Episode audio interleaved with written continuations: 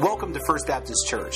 You're listening to the teaching ministry of Pastor Sherman Burkhead. Check us out on the internet at fbcboron.org.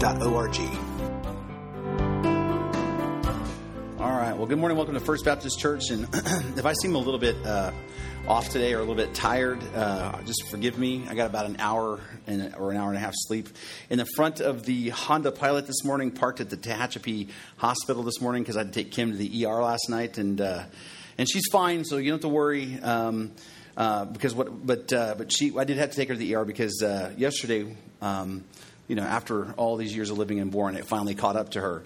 Um, she uh, came home, parked the car, opened the door, and a little gust of wind blew some uh, dirt in her eyes, and we couldn't get it all out. So I had to. So 11:30 last night, we made a trip to Tehachapi, and.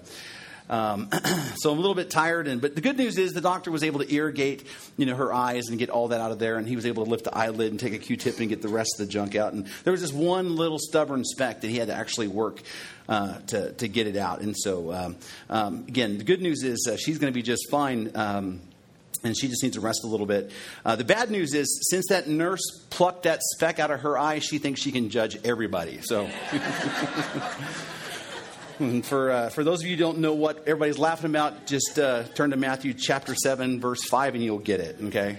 But for the rest of you, um, if you have a Bible with you or a Bible app on your mobile phone, please turn with me to the book of Job. Uh, we're going to be in chapter number one. And uh, if you're new to the Bible and you're not sure where the book of Job is, actually, it's in the Old Testament, and it is right before the book of Psalms. And that's. Um, usually pretty easy to spot. So I want to welcome you back here to the fourth and final part of this series titled Know Your Enemy. And the reason why we are in this series is because, as we've talked about before, you are in a battle with a very real enemy. And uh, this series has been about identifying who that enemy is. And, and he has many names. We, his, his name can be, has been Satan, Lucifer, the devil, the deceiver, um, the serpent, or even the old dragon. Okay, and this enemy isn't some fictional character. He is real. And he is actively actively hunting you and hunting your family and your friends and everyone that you have ever cared about in your entire life as, uh, as Rick Warren said, he wants to destroy you. And I I'm not trying to be an alarmist. I'm not trying to be one of those people that tries to get people fired up, but I'm just telling you the truth. He wants to destroy your life. He wants to destroy your relationships. He wants to destroy your family. He wants to destroy your health. He wants to destroy your finances. He wants to destroy your reputation. He wants to destroy your peace. But most importantly, he wants to destroy your eternity, and he wants to destroy the eternity of everyone that you love and everyone that you ever cared about. That's what he wants. And so, several weeks ago, we kicked off this series and we started talking about the myths that surround this enemy that make it really kind of hard to identify who he really is. And the very first myth that we talked about is the myth that is this idea that Satan doesn't even exist. Okay? And this first myth, as we talked about, isn't just promoted by, you know, uh, our culture, but it's also promoted by some people actually actually inside the church right? They think that he's a fictional character to explain death and pain. Okay, and this is a very dangerous myth. But as we discovered, you know, from from Scripture, this myth is completely false because, uh, because uh, we know for sure that he does exist. The, the, scripture talks about him existing. And not to mention that the apostles and the New Testament authors talk about him. And, and, and most importantly, Jesus, God in the flesh, talks about him and talks to him. And, and he believed that Satan is real. Now, the second myth that we tackled is this myth that Satan somehow uh, is the opposite idea of that, that, that, that, um, that some people believe that Satan is real, but they believe that he's Jesus' equal counterpart, okay? That he's equal to Jesus in the opposite direction, that somehow Satan and, and Jesus are evenly matched. Uh, but as we talked about this before, Jesus is in fact God in the flesh, which means he is he's the creator of all things. He is omnipotent, meaning he's all powerful, whereas Satan is a created being. He's part of creation, which means he has limited power he has absolutely no match at all for Christ. And then in the second week, we moved from things that, that about the enemy that, that, uh, that, that he isn't, and we started talking about the things about who he is. We started talking about where he comes from and, and why he does what he does, and, and even how he does what he does. And we explored the scriptures, and we were able to get a clear picture of who our enemy is. Satan began his existence as a beautiful and wise angel named Lucifer, and he was created par- prior to the creation of the world. And somewhere be- between that time and the time that he tempted Eve, because of his pride, he wanted to replace God, and so he incited a third of the angels to rebel against him, and that rebellion rages to this present day. And the devil's aim is to hurt God, but he can't hurt him directly, so what does he do? He hurts what God loves, which is his creation. And so Satan wages his war against creation, which means you and me and our families.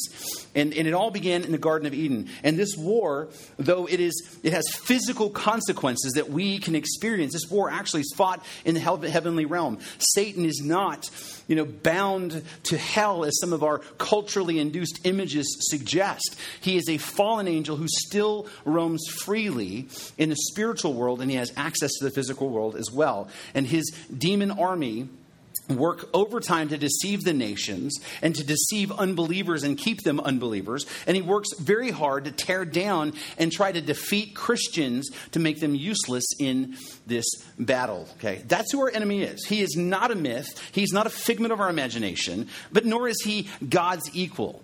He's certainly powerful, but not all powerful. He is wise and intelligent, but he is not all knowing. He has a huge army okay, that does his bidding all over the world, but he is not ever present. He is certainly formidable as a foe, but he is a defeated foe nonetheless, and he will soon be judged and punished for eternity. And then last week we got real practical and we talked about how we can stand our ground and fight back against this enemy. Because as believers and, and Christ followers, we are not helpless victims. As the children of God who have a promised inheritance, we are not helpless casualties of war. Okay, we're not residents who who uh, who, who or in some war torn city in a little building huddled together, you know, quivering and afraid, hoping the enemy doesn't find us. That is not who we're supposed to be. That is not who Jesus calls us to be. If you belong to Jesus, you're not supposed to be that way. Because if you have been saved by Jesus and you know who it is that has your back, and you know for sure who has your eternity, then you have the power by God to fight back because that's what Christians do they fight back. You see, we don't have to cower when our enemy prowls around like a roaring lion. We don't have to run for cover when the enemy shows his face. We can stand our ground and fight back. And we have the ability, as God's chosen instrument in this world, to fight back and even take the fight to the enemy himself. And last week we talked about how we found in the scripture was Paul was talking about how we fight against the enemy in Ephesians chapter 6. And, and that's where he talks about the armor of God. And I'm just going to read it real quick just to, and summarize it for you, okay? Paul says, Stand therefore, having fastened on the belt of truth, having put on the breastplate of righteousness, and as shoes for your feet, having put on the readiness given by the gospel of peace. In all circumstances, take up the shield of faith with which you can extinguish all flaming darts of the evil one, and take the helmet of the salvation and the sword of the Spirit, which is the Word of God, praying at all times in the Spirit with all prayer and supplication. To that end, keep alert with all perseverance, making supplication for all the saints. And last week we summarized this text in a way that makes it really practical for all of us, that we can actually take this and apply it to our own individual lives so we can stand our ground in this battle. And the summary is this read your Bible, pray, obey God's commands, walking in truth and righteousness, and keep your mind and your heart focused on the gospel and salvation. And by the way, stay in fellowship because if you know anything about Roman soldiers, they fight in groups. Okay, that's how we summarize this. And that's how you actually stand your ground against the enemy. It is about being in the Word of God. People who get attacked by the enemy and who get knocked down and become casualties of war are the ones that are not using their sword of the Spirit, the Word of God, and they're the ones that are not in prayer. Now, I realize this is a really super quick summary of all that we covered in the last three weeks of this series. And if you missed any of this, I want to encourage you to go back and listen uh, to what you've missed. And you can do that by either going to. Um, fbcboron.org, which is our church website, or you can just go to our SoundCloud page. It's in, the, the address is in your bulletin. Now, today, today we're going to tackle the big question. In fact, we're going to tackle the biggest and hardest question that anybody can ask about this particular subject. And believe me, It is not a new question because people have been asking this particular question for thousands of years. But it is still a huge question. It's an important question, but it is not new. Okay? It is certainly very, very tough, though. And the question, I'm just going to get right to it, is simply this If God is actually good and all knowing and all powerful, then why has God allowed Satan to exist? And why has God allowed Satan to go as far as he has without attempting to stop him? That's the question. And, and, and, it's the question because in our hearts, that's what we want to know. Okay? If God is actually all good, then, then and, and there is no evil in him, and knowing the fact that he is all knowing and all powerful and he can do anything, then why, why did he allow Satan to come into existence? I mean, in, in his omniscience, in his all knowingness, didn't he see it coming? Didn't he see the kind of destruction the enemy would cause in the world? I mean, if God knows all, then he had to at least know how this was going to go bad in a hurry, right? And if he knew that, okay, it was going to go bad, then why did he even allow it to happen? Why did God allow Satan to rebel and start that war and allow a third of the angels to join that fight and then allow us to get caught up in the mess? If God knew this was going to happen, then why would he even gamble with creating Lucifer in the first place? Why would he do that?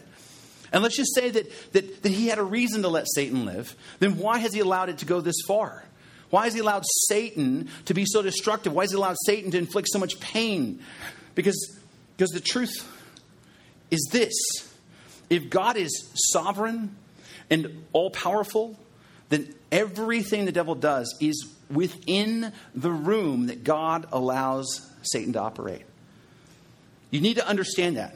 You need to, own that. The enemy is only allowed to do or able to do what God allows him to do. And you might think, well, that's just wrong. That's just wrong, okay? And, and that God doesn't allow Satan to do what Satan does. Okay? God doesn't allow Satan to rebel and inflict pain and destruction. He just does it. Um, you would be wrong. Because if Satan can do anything outside the control of God, okay, then God isn't actually all powerful and he isn't then sovereign, which means he's not God. You have to understand the implications of that. But we know that He is all powerful. We know that He is all knowing and he, that He is infinite and that He created all things in the universe and that He is sovereign in every way. He has control, which means God, for whatever reason, decided not to kill Satan or to stop him from unleashing the pain and destruction that he has throughout creation. Why? Why is that? Why wouldn't God stop him? I mean, think about when we think about cancer and child abuse and the horrors of war and, and, and sex slavery and, and pain caused by divorce, we're forced to ask why. Okay? When we think about the ravages of, of drug addiction and alcohol addiction, when we think about racism and the horrid ways that we treat other people in the name of hate, we're forced to ask why. Because we know for a fact that the enemy had a hand in this. That this is the work of the devil, which means God, for some reason, has allowed it to happen. He has decided not to stop it. Why has he allowed that? That's the question that so many people wrestle with. And that is the question that, that, that, that poses a really serious objection to faith for so many people in the world around us. And it's the question that we're going to try to answer today. If God is good and all powerful, why has he allowed Satan to live and do what he has done? And let me just let me just be really upfront with you. Um, we're, going to take a serious hard look at this question. And we're going to dig in and examine what the Bible has to say. We're going to explore the theology of this question. We're going to look at the philosophy of this question. We're going to draw some conclusions. We're going to formulate, to the best of our abilities, a clear answer to this question, a very serious and real answer to this question. But let me just tell you right now. There are some questions that we're going to ask in this lifetime, this side of eternity, that have no easy answers. There are some questions that no matter how you answer them, they will still be left oftentimes feeling like, is that it? Isn't there more than that? I mean, I really thought there should be more than this. Isn't there a better explanation than that? There'll be times that the answer that we get doesn't really make us feel better. Okay, and we're like, I, I don't like that answer. There are going to be some questions that, that, that we're going to have to answer that we're just not going to be happy with the answers. And there's some answers that are going to leave us feeling somewhat unsatisfied. Okay? And it's because of that emotion, it's because of that feeling. There's so many Christians who want to jump in and defend God and either gloss over the question entirely or answer the question in a way that's just not completely true or not biblical. For example, there are lots of Christians who will say, well, well because of this reason or that reason, uh, God cannot intervene in that right now. Okay? That, that God cannot stop the enemy. That the God cannot keep Satan from doing what Satan is doing. Okay? Right? He can't do that until Jesus comes back. Somehow, God is powerless to stop that. For some reason, God's hands are tied because of some spiritual law that's at work.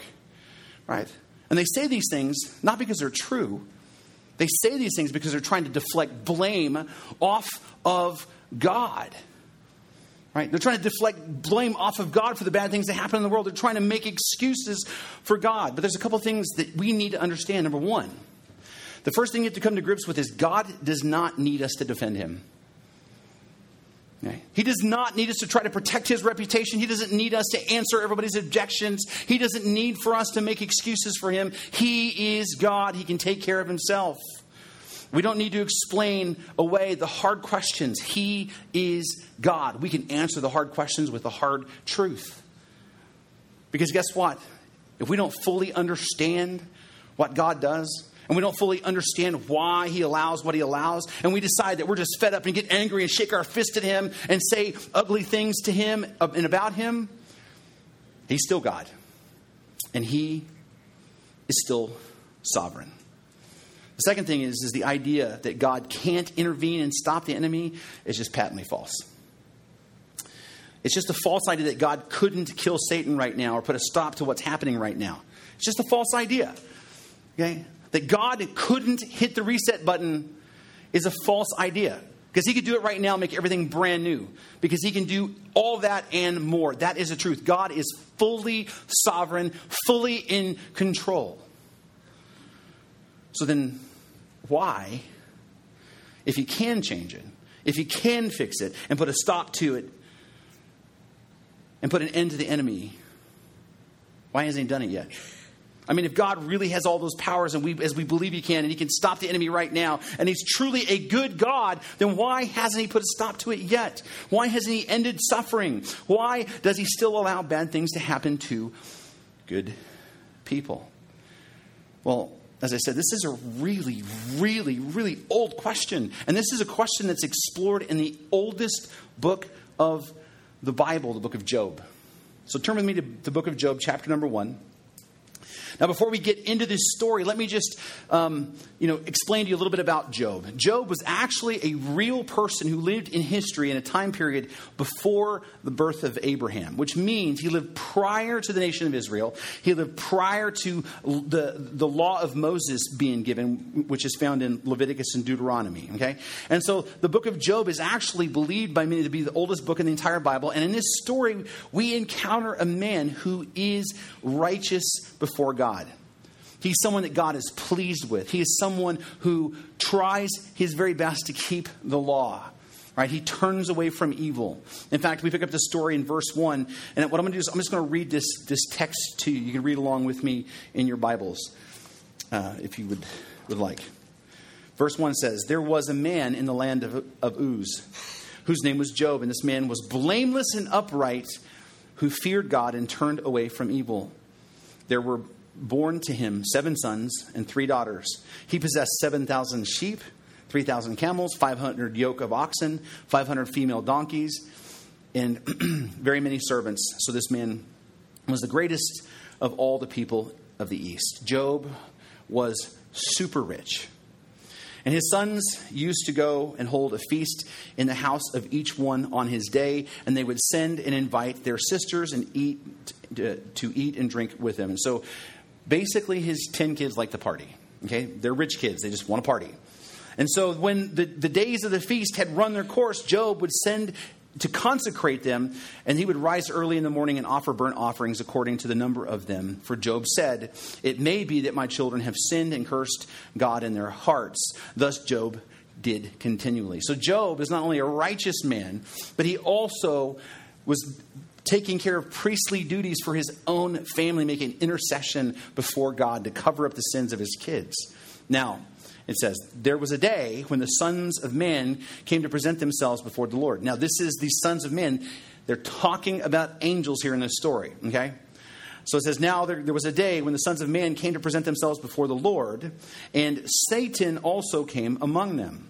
and the Lord said to Satan, From where have you come? Satan answered the Lord and said, From going to and fro on the earth, and from walking up and down on it. And the Lord said to Satan, Have you considered my servant Job, that there is none like him on the earth, a blameless and upright man who fears God and turns away from evil. Then Satan answered the Lord and said, Does Job fear God for no reason? Have you not put a hedge around him and his house and all that he has on every side? You have blessed the work of his hands, and his possessions have increased in the land. But stretch out your hand and touch all that he has, and he will curse you to your face.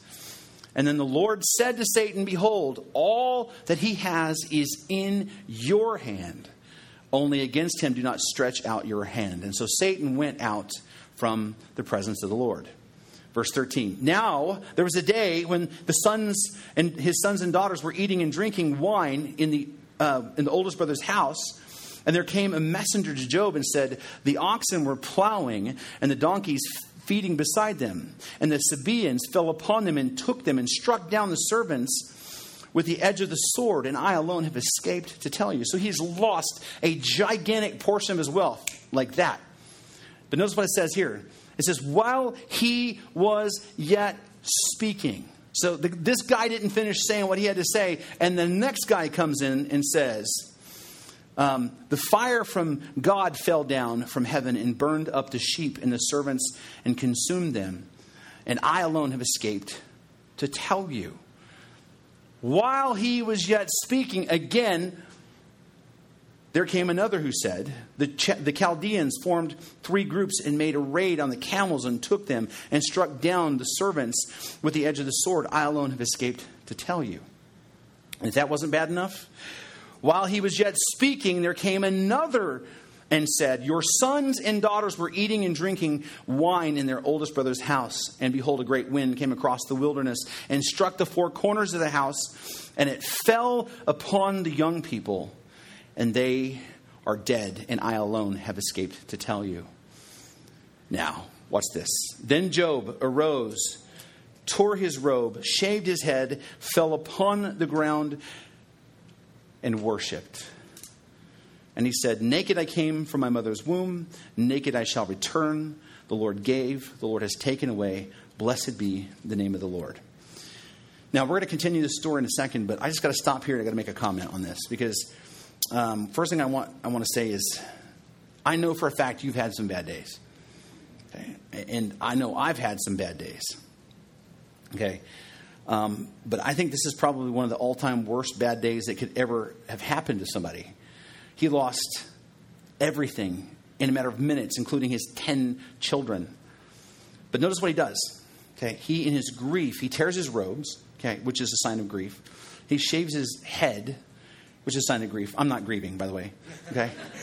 but he shaved his head as a sign of grief, and he fell to the ground, and he he did what? He worshiped God saying, Naked I came in from my mother's womb, naked I shall return. The Lord gave, and the Lord has taken away. Blessed be the name of the Lord. We sing that song, actually.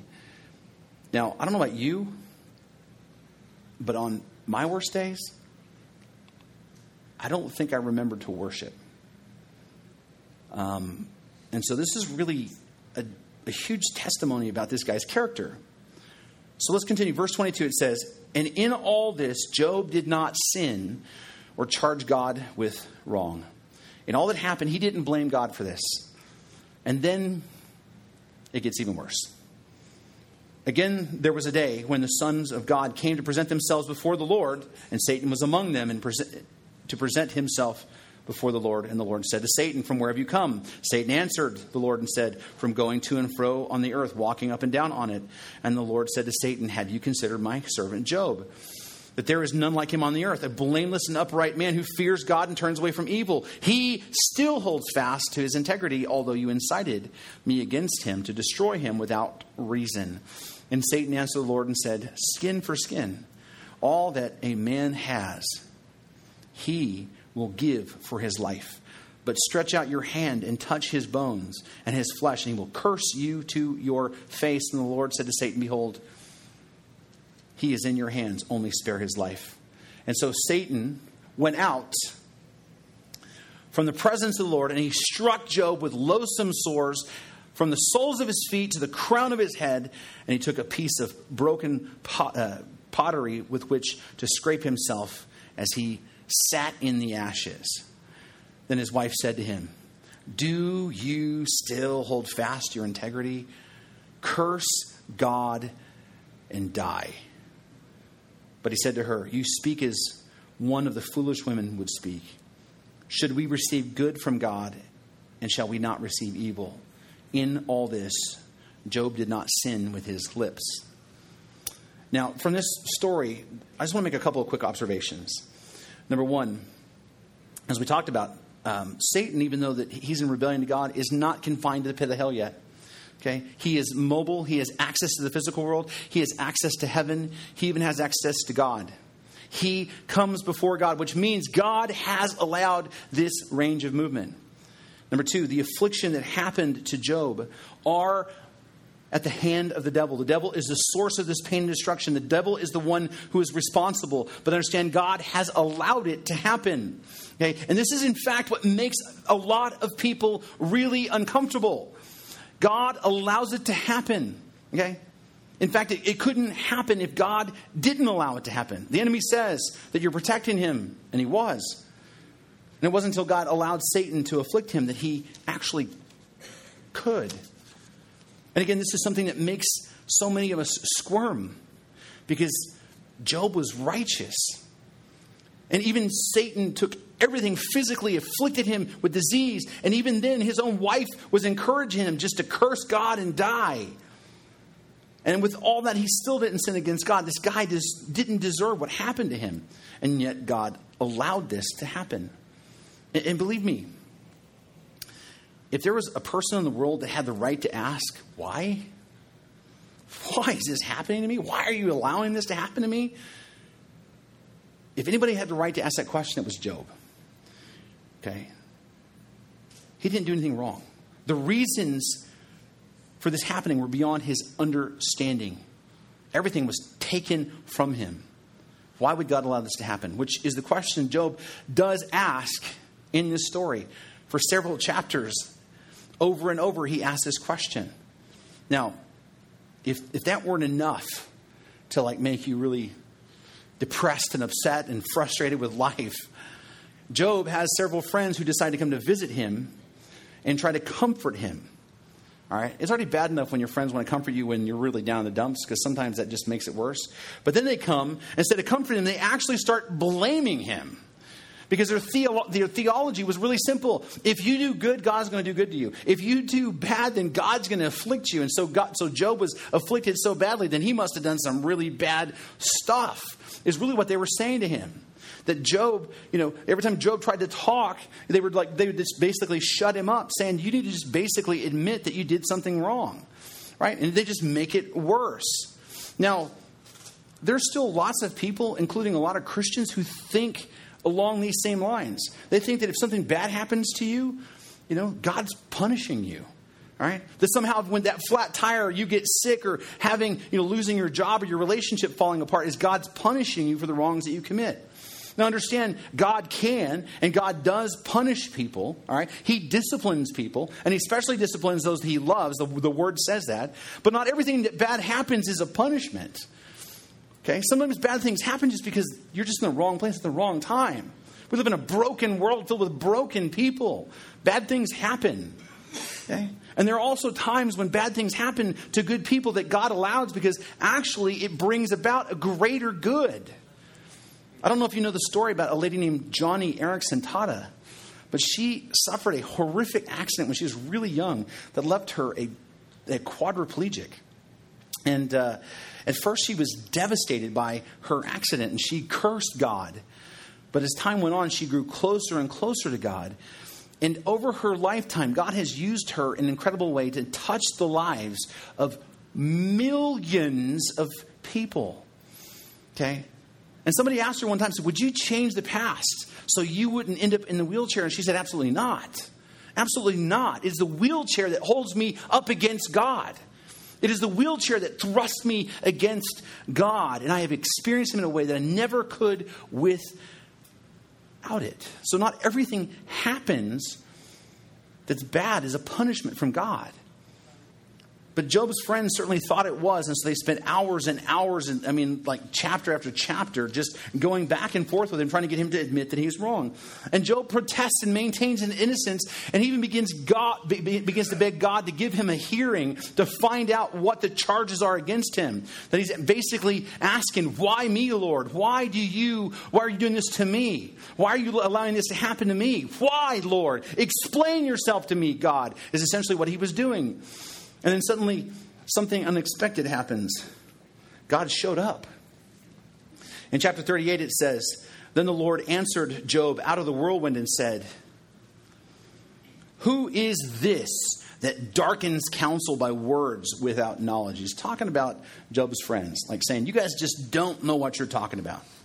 And then he goes to Job and says, Dress for action like a man. So he's saying, Dress yourself up because you're going to court. Okay? And he says, I will question you and you will make it known to me. And here he gets to the heart of the matter. Right, right from the beginning, he says, Where were you when I laid the foundation of the earth? Tell me if you have understanding. Who determined its measurements? Surely you know. Okay. Or who stretched out the line upon it? On, on what were its bases sunk? Or who laid its cornerstone? When the, the morning stars, the angels, sang together and all the sons of God shouted for joy? Or who shut in the sea with doors when it burst out from the womb? When I made the clouds its garment, the thick darkness its swaddling band, and prescribed limits for it, and set bars and doors, and said, Thus far shall you come and no farther, and here shall your proud waves be stayed. Have you commanded the morning since your days began, and caused the dawn to know its place?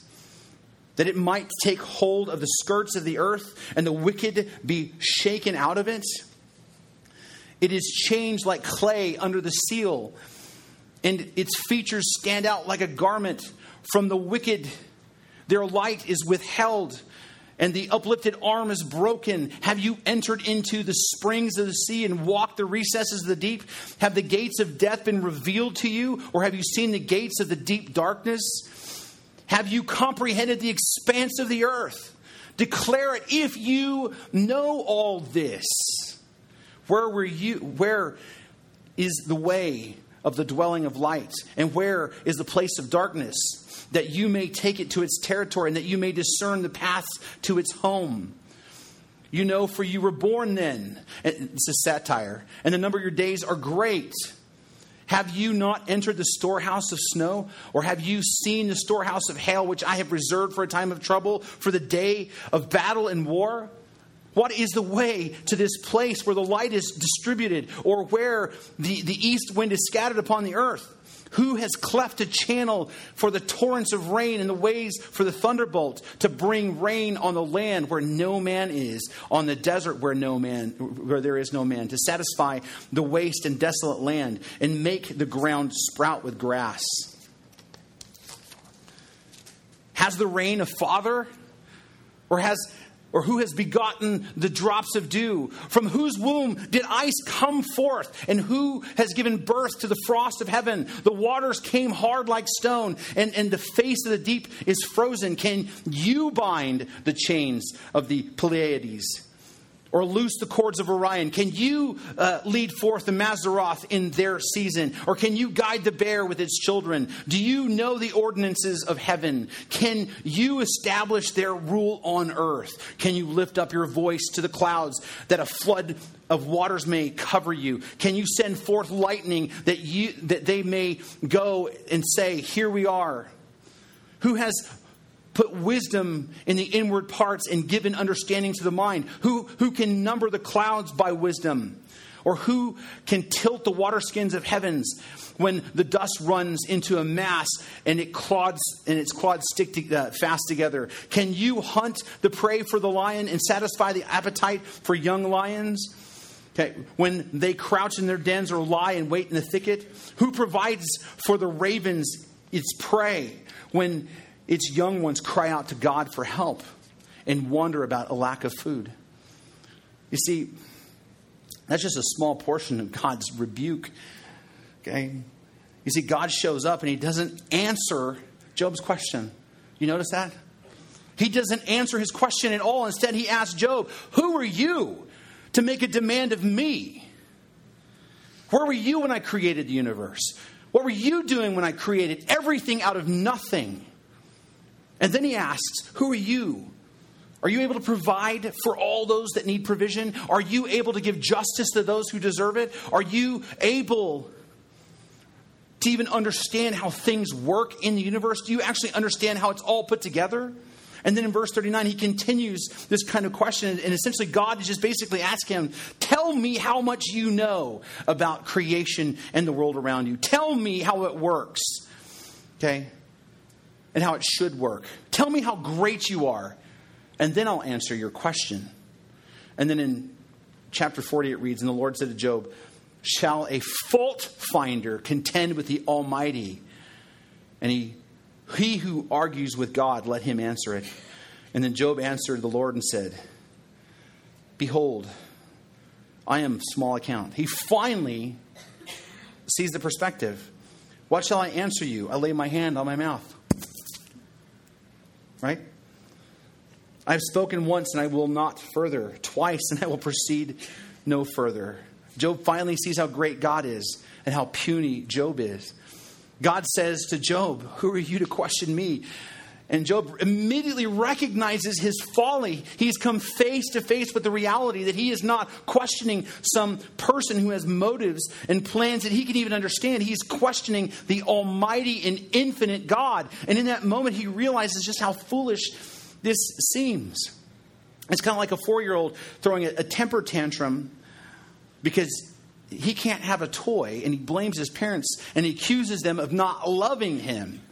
But the child cannot possibly understand all the parents do for him. They can't possibly, he can't possibly understand that. He can't understand the sacrifices that parents make to provide for kids. He can't possibly understand the lessons that parents need to teach their children about the way the world works. And the child can't understand the parent has a reason, has a reason to say no. It's the same kind of thing. It's just a much grander and bigger scale. Job realizes how silly and childish, even, his demand for, for God to answer him. And he's like, okay, Lord, I'm going to shut up now.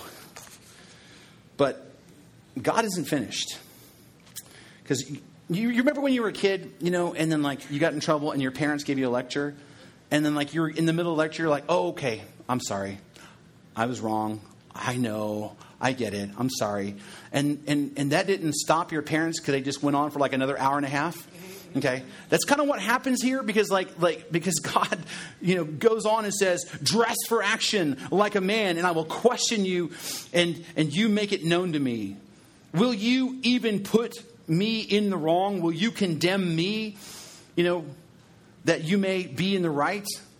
Have you an arm like God? Can you thunder with a voice like this? Adorn yourself with majesty and dignity, clothe yourself in glory and splendor, pour out the overflowings of your anger and look on everyone who is proud and abase him. Look on everyone who is proud and bring him low and tread down the wicked where they stand, hide them in the dust together, bind their faces in the world below, then will I also acknowledge you that you, that your own right hand can save you. And then, like I said, God continues this lecture for like another chapter and a half, okay? And then in chapter 42, then Job finally answers the Lord and says, I know that you can do all things, and that uh, no purpose of yours can be thwarted. Who is this that hides counsel without knowledge? Therefore, I have uttered what I do not understand, things too wonderful for me, which I didn't know. He said, I spoke out of turn. I spoke in my ignorance. Hear, and I will speak. I will question you, and you make it known to me. I had heard of you by hearing of the ear, but now my eyes, my eye sees you. Therefore, I despise myself and repent in dust and ashes. You see, Job came to a clear and profound understanding that God isn't simply some person with which they have extraordinary powers to create things. He isn't some king that you can appeal to and make a legal request of because he's some man. Job came face to face with the understanding that God is vastly greater and more complex than his imagination could possibly ever fathom. That's God's way that his ways are infinitely bigger than his own ways. And that in that perspective, Job realized that, that the near silliness of his question. He was innocent, yes, Yes, he was righteous before God. Yes, he suffered incredible loss at the hands of the devil, even though he did nothing wrong. And yes, God permitted it. But standing there in the presence of God, the significance of his question was greatly diminished. Once Job saw the glory and the majesty of God, he understood his question was actually irrelevant. Now, his question wasn't irrelevant because God didn't care about him. Okay, understand, God cared about him because he restored him like uh, several fold. He made it, God gave it all back to him. And, and, and he even cared enough about him to actually even talk to Job and show up in the first place. His question wasn't relevant because of that. His question was irrelevant because he came to understand that God is truly sovereign and in control, and that God had a plan and a purpose for everything, including his suffering and the existence of the devil and his destructive activities in the world. God has a plan and a purpose for everything. And we, being finite creatures, most of the time we're not going to understand that plan and purpose especially in the moment. And that's what job realizes that he actually what he did wrong right? Okay he needed to repent of something. What he needed to repent of is is that when everything fell apart instead of him demanding that god explain himself to him he should have actually just drew up closer to god and trusted him even more knowing that god is actually in control but God, because God is sovereign, He is in control, He has a plan. Everything He has a plan for, even the worst things, even the things the devil does. Now that might you might think, well, that doesn't doesn't that mean that God is actually the author of evil? I mean, if He permits it to happen, doesn't that mean that that, that, that, that He's responsible for it? If He if He doesn't stop it, if He builds His plans around the stuff the devil does, doesn't it make Him responsible for what the devil does? Isn't God actually responsible? for evil itself? Well, no, he's not responsible for that. In fact, I'm going to share with you a quick video um, that I've shared before, but I think it's going to help shed some light on, on this and why God's not responsible for evil. Go ahead. Is God good? If He is, why is there suffering and evil? Let's assume for the moment that God is all powerful. This means that God can do anything that is logically possible so he can create galaxies and subatomic particles and rainforests and you. But God cannot do what is logically impossible. He cannot make a square circle or a one ended stick. So, can God make a rock so big that he can't lift it? No. So, what if, when God created human beings, he wanted them to be free? Freedom's a good thing, but if humans are to be free, they cannot be forced to obey God.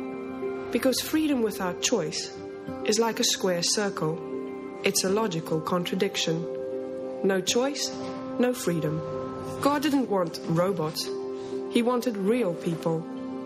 The first humans endowed with the awesome power of free choice abused their freedom.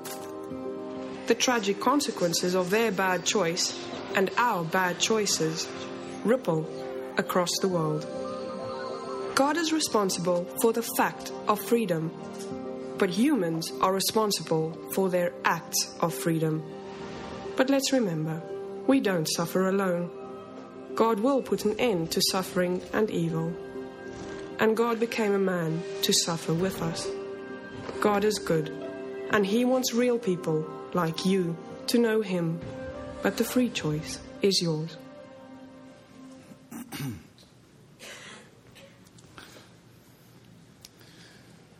See, at the heart of this uh, answer of the question of why is simply the idea of freedom. God created all of mankind with free will, He gave us all ability to choose. We can either love Him or not, obey Him or not. God did not create us as pre programmed automatons, He gave you a choice. But not only did he give mankind free will, he also created angels with free will too. They were free, just like we are.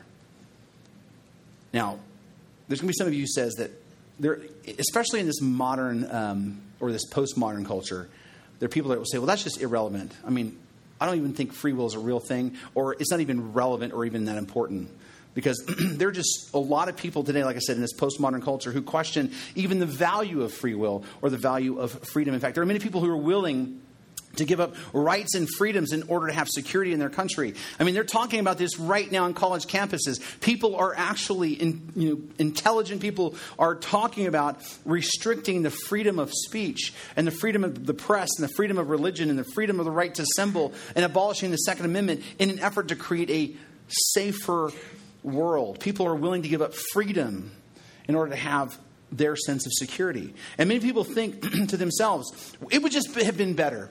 It would have just been better for God to create a world where everybody just obeyed perfectly, right? That there's no room for abuse. There was no way for people not to obey God's commands. They, they would be obeyed all the time. And so there was no evil, there's no pain, no suffering, and no devil. And I know many Christians who think, well, you know, why did God even have to give, you know, Adam and Eve a choice anyway? Why did he have to give Lucifer the freedom to choose? And I understand where they're coming from. I, I really do. Because they see the pain and the suffering in the world around them and, and the people that they care about, right? And, and they, they, think about removing freedom would have made things better. In fact, many of them believe that, you know what, if, if they could give up their freedom, you know, to help people and to, to not suffer, they would totally do that. And, and, and I've actually thought the same thought at one point in my own life. But is it true? Would, the, would we be better off for God to have eliminated free will? And, and I think intrinsically, most of us on some level know that it would, would not have been better. Yes, creation would still be pristine and, and, and would be run perfectly, but it would not be better. You see, God created us in His love. Over and over again, the Bible talks about how God loves His creation, that God loves the people of His world. For God so loved the world. God created us and He loves us, and He created us not simply to be playthings. He created us to be a part of His family. He created us to be His children. He created us so that we would interact with Him and glorify Him. You see, everything that God does, He does for His glory. We were created to glorify God. We were created to willingly um, love and cherish and glorify God. And that is what we were created to do. We were created in such a way that we actually experience the maximum amount of joy when we love and glorify God above all other things. But here's the thing if you do not possess the ability to choose for yourself, then do you really love and cherish and glorify God? And we all know the answer to that. Okay?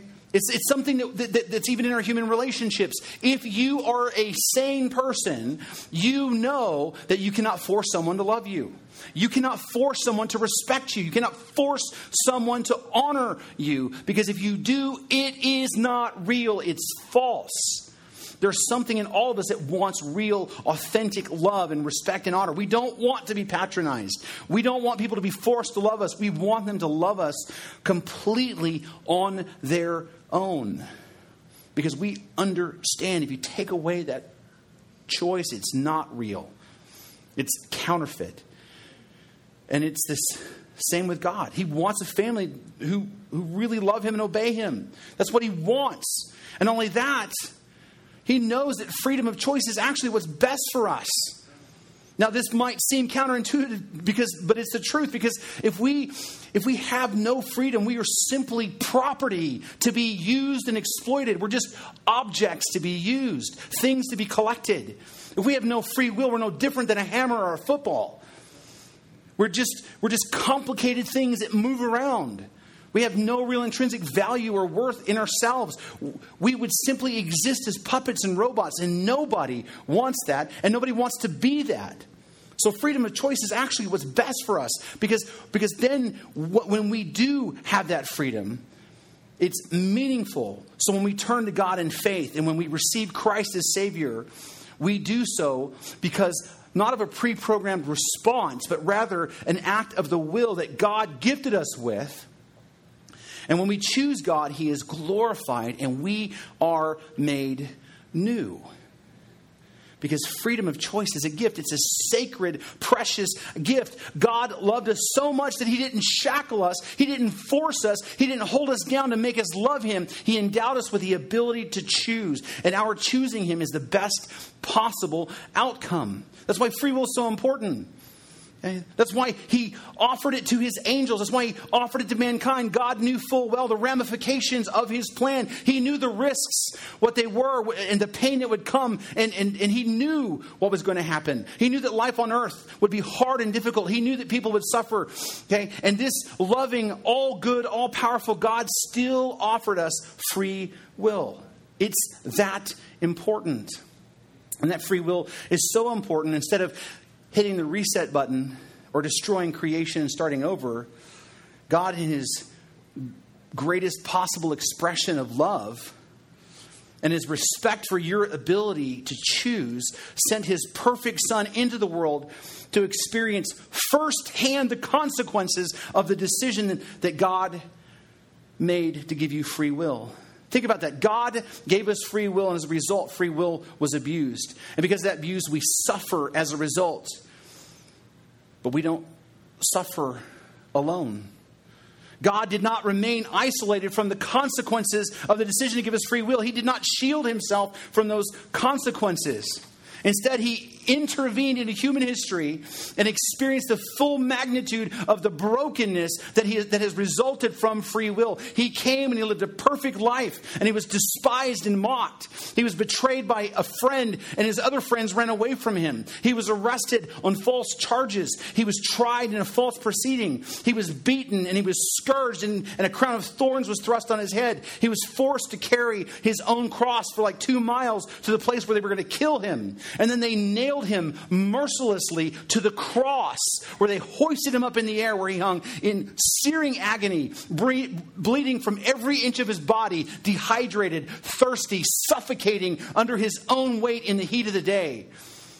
And he hung there for hours. This wasn't minutes, hours, with every second filled with unimaginable pain, every second filled with thoughts of pain, every second filled with an un, undescribable indescribable agony. And this went on for hours and hours and hours because of our free will. And if that wasn't enough, he was mocked and spat upon and reviled, and people made fun of him and hurled insults at him as he hung there on the cross. But the very worst part for Jesus is he took upon himself the sins of the entire world. This, your sin and my sin. And because of that, God the Father poured out his wrath. The wrath that we deserve should have been reserved for us. Instead, he poured that wrath out on his very own son, and he turned his back on the one he loved so much. And for the first time and the last time in all of history, in a way that, that we can't even possibly imagine, the Father and the Son broke fellowship in Jesus in unimaginable grief and shocking physical and emotional pain. Ask the question we ask why? Why? My God, why? Why have you forsaken me? You see, God fully understood what would happen when He gave the angels and humans free will. He knew what was going to happen as a result because He is God and He knew what would happen, but He had a plan, a sovereign plan, a plan to work all the details out for good. As Paul says in Romans 8:28, "And we know that for those who love God, all things work together for good for those who are called according to his purpose." God has a plan and he works all things out for good. Not all things are good, but he works all things out for good, including Satan's rebellion, including men's rebellion, including your pain. God, because He is sovereign, can take everything and use it for good. Every hurt, every act of violence, every sickness and addiction and injustice and broken heart, He can and He will take all of that and work it out for the good because He is in control and has a plan. And that plan included sending His own Son into the world to suffer right along with us. God experienced the consequences of our misuse of free will. God came to suffer with us, and He suffered for us. And that, my friends, is how important your free will is. God, the Son, suffered the most unimaginable way in order to preserve our free will. That's how much God loves you and me and His creation. That's why God has, in His sovereignty, allowed Satan to live to this point and why he has allowed him to go as far as he has because free will is that important. It was important enough to allow his son to suffer and die for. Now, back to the question of why. If God is truly good, why does he allow Satan, our enemy, to exist and do the things that he has done and continues to do? Well, based on what we've talked about and what we've learned, I want to wrap up with just a couple points. Number one, as people who follow Jesus and love God, I think we need to keep a proper perspective on the implications of this question. And the proper perspective is to keep our mind where we stand. You see, we're finite human beings who will live an average of 70 to 100 years in a universe that's somewhere between 8,000 years to 10 billion years, depending on which Christian you ask. Okay? And with that, our lives are very, very, very, very short in all of history. Okay? And as a finite human being, our minds are capable of holding a limited amount of information. In fact, scientists have estimated the human brain can hold what's called 2.5 petabytes of information, which is like 2,500 terabytes or 2.5 million gigabytes. And that might seem like a lot compared to your iPod, okay? But if you think about the internet, there's 34,000 petabytes of just video on the internet, okay? You come to realize that what we can actually hold in our brain is a really tiny comparison to what's actually knowable. And then add that to the fact that we live on a planet that's 8,000 miles across in a universe that's 45 billion light years across. And we reside in this tiny little world inside this giant universe, and God created it all. And that He is infinitely greater and bigger than the entire universe. And to say that God's ways are higher than our ways is the most epic understatement in all of human history because there's not even an analogy that even works. Suffice it to say that when we approach God with this question, we're like a four year old child trying to learn quantum physics from the best physicists that the world has ever known times infinity. Okay? We are already starting a place where our understanding is extremely, extremely limited. That's what Job experienced. Number two, because we our understanding is limited, it doesn't mean that God is unjust. It just means we don't understand. And, and, and, and we don't full and, and, and our not fully understanding is actually normal because we are limited, finite human beings in contrast. Number three, our understanding should not cause us to become arrogant either and demanding of God, but instead our understanding should drive us closer to Him because He does understand and He is in control and He has a plan and He loves us. So we should seek not to demand of the Lord why. We should lean and embrace Him as a child embraces a grandparent and ask softly, why? all the while knowing we might not get the answer we seek, or we might not understand the answer that comes. But what we need to do is we need to trust Him nonetheless. And then what we need to do is hold on to what we know. God gave humans and angels free will because He loves us and He wants us to love Him back. And that free will is so important to God. And it's important to us. Just look at the cross. Jesus died on the cross for your free will. He died so that you have the freedom to willingly choose to love Him. And the last thing that we need to understand is God has a plan. God has a plan to work this stuff out. And we, being finite, cannot see in the moment how it's going to work out. What we need to do is we just need to trust Him that He will work it out. We need to take to Him and hold on to Him and hold on to the promise that He has made, which is that in all things God works for the good of those who love Him and who've been called according to His purpose, including the existence of the devil and the destruction that he brings in this world. God has a plan. God is in total control, and He's at work, working all these things out for our good and for the free will for us to follow Him or not.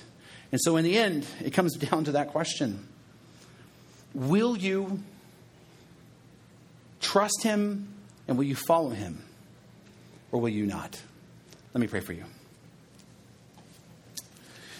Lord God, sometimes these answers are hard. Sometimes these aren't the answers that we want to hear. It would just be so much easier, Lord, if there was just a clear dividing line between light and dark, and, and that we would be able to discern your plan from right off. It would seem like life would be easier if we could just be good and then you would just bless us all the time and then only, you know, bad things happen when we mess up. It would seem easier, Lord, that it would just be, you know, we could just have a list of rules to follow all the time. It seems like it would be easier, Lord, for you just to like vaporize the devil and take away our free will. But I'm going to stand here, a finite man, and confess that I'm ignorant in epic proportions. And what I do know is that you are real that you exist, and for some reason I don't even understand, you love me. And so, what I'm going to do to you is I'm going to turn to you I'm going to trust you in your plan. I'm certainly going to ask why at times. I'm going to get my feelings hurt. I'm going to cry out. But in the end, I'm going to trust you. I'm going to walk in faith in you. And I'm going to believe that you're going to work things out. And I'm going to turn to you. I'm going to read your word. I'm going to be in prayer. I'm going to be in fellowship. I'm going to do all the things that I need to do to be closer to you because that's what I want more than anything else. I want to glorify you with every part of my life. That's what I want more than anything else. I want to desire you above all things because I know that's what's best for me. And so, Lord, I freely choose you. And Father, I just pray for those right now here that are con- contemplating choosing you, that you would give them the courage to choose you and see that Jesus is the only way, as the word says. And I pray, Father, that you would strengthen our hearts to trust in you more and that you would strengthen us with your Holy Spirit, and that we would have the resolve to stand our ground against this enemy. And I pray that, Lord, we go out every single day prepared to do battle and prepared to win battles for you and for your kingdom, and that we would help to, to free people from the darkness the enemy has cast over them. We, Lord, we thank you. I pray that you would raise up in this congregation of people who are passionate for your name and who are willing to go out into this community and the world and storm the gates of hell. We love you and we praise you. In Christ's name we pray. Amen. Thank you for listening. You've been listening to the teaching ministry of Pastor Sherman Burkhead. Check us out on the internet at fbcboron.org. And please consider partnering with us financially as we share the hope and the healing of Jesus Christ with our community and with the world.